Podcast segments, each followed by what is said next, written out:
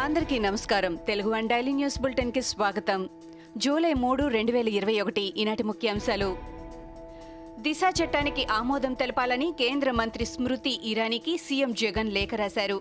మహిళ పిల్లల రక్షణకు తోడ్పడాలని విజ్ఞప్తి చేశారు. దిశ బిల్లులపై దృష్టి సారించి తగిన ఆదేశాలివ్వాలని జగన్ కోరారు.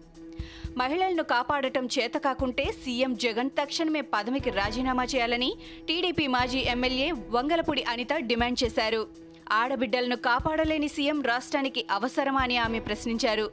సొంత చెల్లికి న్యాయం చేయలేని సీఎం రాష్ట్ర ఆడబిడ్డలను రక్షిస్తారా అని అనిత ఆగ్రహం వ్యక్తం చేశారు. రాజకీయ లబ్ధి కోసమే ఏపీ తెలంగాణ ప్రభుత్వాల ఆరాటమని మాజీ మంత్రి ఆలపాటి రాజా విమర్శించారు. ప్రజా సమస్యలను పక్కదారి పట్టించేందుకు తెరపైకి జల వివాదం తీసుకొచ్చారని అన్నారు. ప్రతిపక్ష నేతలపై విరుచుకుపడే వైసీపీ మంత్రులు ఎమ్మెల్యేలకు పక్క రాష్ట్ర మంత్రులకు సమాధానం చెప్పే ధైర్యం లేదా అని ప్రశ్నించారు. జగన్ రాష్ట్రం పరువు తీస్తున్నారని ఆలపాటి రాజా మండిపడ్డారు.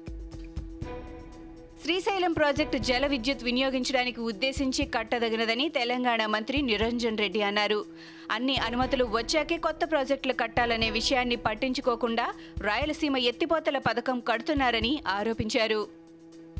నేరడి బ్యారేజ్ దగ్గర మంత్రి అనిల్కు చేదు అనుభవం ఎదురైంది. మంత్రి అనిల్ కాన్వాయ్ను చిన్నమిదిలి కాట్రగడ్డ గ్రామస్తులు అడ్డుకున్నారు. అక్రమ క్వారీ బ్లాస్టింగ్లను ఆపాలని గ్రామస్తులు నిరసన వ్యక్తం చేశారు. అధికారులకు ఎన్నిసార్లు చెప్పినా పట్టించుకోవడం లేదని ఆవేదన వ్యక్తం చేశారు. వైఎస్ షర్మిల తన రాజకీయ పార్టీ కోసం కొత్త వ్యూహకర్తను నియమించుకున్నారు. ప్రశాంత్ కిషోర్ శిష్యురాలు ప్రియా ఇక నుంచి షర్మిలకు వ్యూహకర్తగా వ్యవహరించనున్నారు. తమిళనాడు డీఎంకే ఎమ్మెల్యే రాజేంద్రన్ కూతురు ప్రియా. సోషల్ మీడియాతో పాటు పార్టీ వ్యూహాలపై షర్మిలకు వ్యూహకర్తగా ప్రియా సలహాలు సూచనలు చేయనున్నారు. నాంపల్లి ఎగ్జిబిషన్ సొసైటీ కార్యాలయంలో ఏసీబీ అధికారులు సోదాలు నిర్వహించారు. సొసైటీ లావాదేవీల వ్యవహారంలో అధికారులు ఆరా తీశారు. పలు డాక్యుమెంట్లను సీజ్ చేశారు. ఆరేళ్ళుగా ఎగ్జిబిషన్ సొసైటీ అధ్యక్షుడిగా ఈటల రాజేందర్ ఉన్నారు. నాంపల్లి ఎగ్జిబిషన్ సొసైటీకి ఇటీవల అధ్యక్ష పదవికి రాజీనామా చేశారు. ఈ నేపథ్యంలో ఏసీబీ అధికారులు తనిఖీ చేయడంపై ఉత్కంఠ నెలకొంది.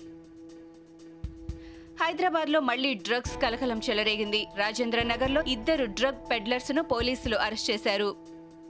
యొమన్ దేశస్థుడు ఒబేద్ సూడన్ దేశస్థుడు యూసఫ్ అబ్దుల్లాల్ను అరెస్ట్ చేశారు. వీరిద్దరూ చదువు పేరుతో ఇండియా వచ్చి డ్రగ్స్ బిజినెస్ చేస్తున్నట్లు గుర్తించారు. రోడ్డు ప్రమాదానికి గురైన నటుడు సినీ విశ్లేషకుడు కత్తి మహేష్ ఆరోగ్య పరిస్థితి నిలకడగా ఉంది.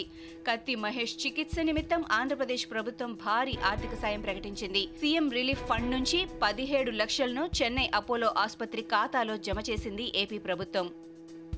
ఏపీలో కొత్తగా మూడు వేల నాలుగు వందల అరవై నాలుగు కరోనా కేసులు నమోదయ్యాయి.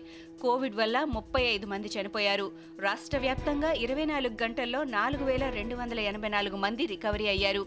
గడిచిన ఇరవై నాలుగు గంటల్లో తొంభై మూడు వేల ఏడు వందల యాభై తొమ్మిది మందికి కరోనా టెస్ట్ చేశారు. టీటీడీ ఉద్యోగులకు జీతాలు ఇవ్వద్దని తిరుమల తిరుపతి దేవస్థానం ఈవో ఉత్తర్వులిచ్చారు. కోవిడ్ వ్యాక్సిన్ వేసుకోని వారికి జీతాలు నిలిపివేశారు.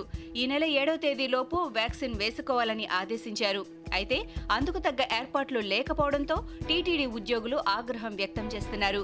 జీతానికి వ్యాక్సిన్కు ముడిపెట్టకూడదని ఉద్యోగస్తులు అంటున్నారు ఇవి ఈనాటి ముఖ్యాంశాలు. మరికొన్ని ముఖ్యాంశాలతో మళ్ళీ రేపు కలుద్దాం. ఈ షోని క్రమం తప్పకుండా వినాలనుకుంటే మీరు ఈ షో వింటున్న ప్లాట్ఫామ్లో కానీ లేదా Google podcast Apple podcast Gaana మరియు ఏ ఇతర పాడ్కాస్ట్ యాప్లోనైనా సెర్చ్ చేసి సబ్స్క్రైబ్ అవ్వండి. కొత్త ఎపిసోడ్ వచ్చినప్పుడు మీకు అప్డేట్ వస్తుంది. అంతవరకు సెలవు. నమస్కారం.